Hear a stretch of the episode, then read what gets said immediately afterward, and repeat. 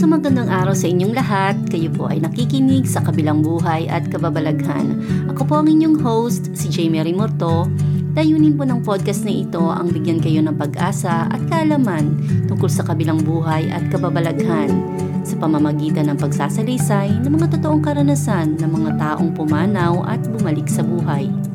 Isasalaysay ko din sa inyo ang mga kababalaghang ginagawa ng ating Panginoong Hesus sa pamamagitan ng mga taong tumanggap sa Kanya.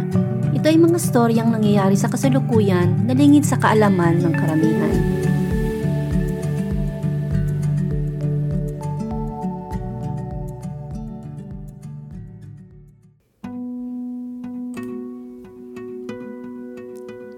Magandang araw mga kapatid, binabati ko po kayo sa ating podcast na Sa Kabilang Buhay at Kababalaghan.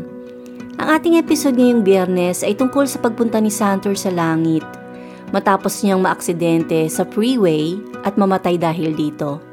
Sa kanyang pagkamatay, dinala siya ng dalawang anghel sa langit at ito ang detalye ng kanyang karanasan. Nagkaroon ako ng aksidente sa freeway taong 2013. Namatay ako sa aksidente at humiwalay ang spirito ko sa aking katawan. Hindi ko pa alam ito noong pagkakataon na yon. Hindi ko alam na patay na pala ako. May nakita akong dalawang anghel na bumaba mula sa langit papunta sa akin at kinuha ang aking kamay. Lumipad kami pataas sa langit. Sa pinto ng langit, binitiwan ng anghel ang aking kamay at may nakita akong napakaliwanag na ilaw mula sa kaharian ng langit. Napasubsob ako sa sahig dahil hindi ko na kayanang tingnan ang glorya ng liwanag. At tumingin ng papalapit. At habang palapit ng palapit ang tingin ko, nakita ko ang ilaw na to na mismo ang Panginoon. Sinabi niya, "Ibabalik kita sa lupa." Nang marinig ko to, sabi ko, "Panginoong Hesus, ayoko na pong bumalik sa lupa." Pero muli ay sinabi ng Panginoon, "Kailangan mong bumalik sa lupa dahil may importante akong mensahe na dapat mong ihatid sa kanila." Nanahimik ako. Tahimik din ang dalawang anghel na nasa kaliwa at kanan ko nang magsalita si Hesus. Sabi niya, "Kailangan mong bumalik sa lupa at sabihin sa lahat ng tao na makakaharap mo, sa lahat ng tao sa mundo, ang bagay na to. Una, sabihin mo sa mga teenager na magsisi dahil napakaraming kabataan ang napupunta sa impyerno. Pangalawa, sabihin mo sa mga mananampalataya na magbantay at manalangin sa lahat ng oras dahil malapit na ang aking pagdating. Pangatlo, san ka man magpunta, ipahayag mo ang mensahe ko sa kanila." Pagkatapos nito, ay ipinakita sa akin ng Panginoong Hesus ang piging para sa kanyang mga tupa. Nakita ko ang silid kung saan gaganapin ang piging. Nakita kong pagkainan. Wala akong nakitang anghel sa loob. Hindi ko nakita ang preparasyon sa piging na to. Pero nakahanda na to. Wala nang anghel na nagtatrabaho para maglagay ng mga dekorasyon, ng mga kubyertos at mga plato. Lahat ay nakahanda na. Maging ang mga pagkain at mga alak ay nakahanda na rin. Naghihintay na lang ang mga ito na kainin at inumin. Maganda ang pagkakaayos ng lahat, ang sabi ng anghel sa akin. Lahat ng preparasyon sa langit ay tapos na. Wala nang dapat pang gawin para sa piging. Hinihintay na lang namin ang pagdating ng mga mapapangasawa ng Panginoon na manggagaling sa lupa.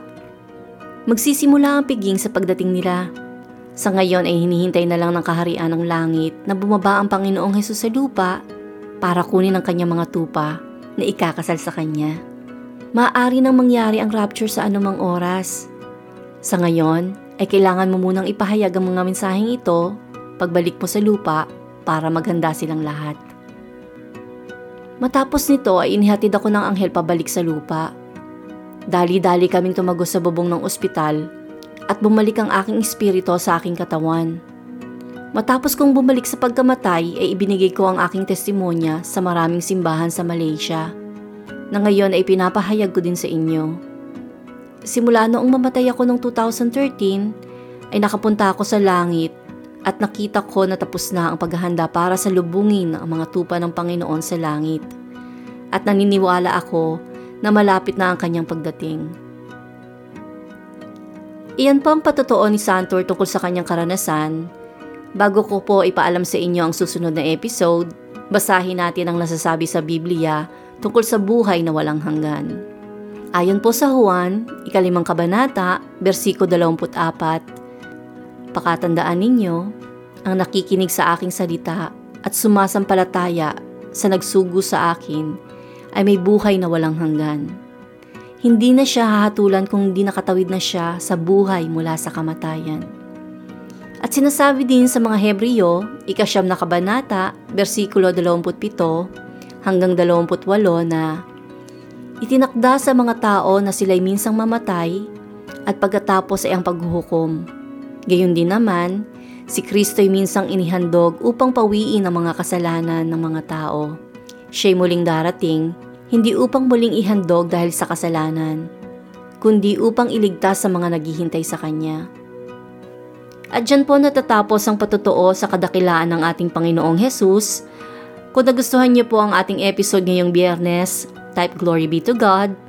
At kung tinanggap niyo na po si Hesus bilang inyong Panginoon na tagapagligtas, type Amen. Type both kung pareho. Kung nais niyo pong maligtas ang inyong kaluluwa sa kabilang buhay at makapiling ang Diyos sa langit, bigkasin niyo po ang panalangin na to na nagmumula sa inyong puso at may pagsisisi. Ama, sa pangalan ni Hesus, ako po ay makasalanan na humihingi sa inyo ng kapatawaran. Naniniwala po ako na si Hesus ay isinugo ninyo para pagbayaran ang aking mga kasalanan sa pamamagitan ng kanyang banal na dugo. Inaanyayahan ko po na bautismuhan niyo ko ng banal na spirito at kanyang maging templo, para sa kabanalan at kaluwalhatian ng Diyos at para sa aking kaligtasan. Amen. Sa susunod na episode po ay mapapakinggan ninyo ang patotoo ni Afshin na dating Hezbollah Army. Pinalaki si Afshin bilang spiritual leader upang magturo ng Islam sa labas ng Iran hanggang sa makulong siya sa Malaysia dahil sa pagkakaroon ng 30 peking passports. Sa kulungan, naging mas deboto si Afshin sa Quran at pagdadasal. At dahil sa turo sa Quran na pakikipag-usap sa mga spirito, naggamit siya ng kapangyarihan. Kapangyarihang ginagamit niya sa pananakit at pagpatay sa mga tao, galing sa masasamang espirito na nagtangkading pumatay sa kanya.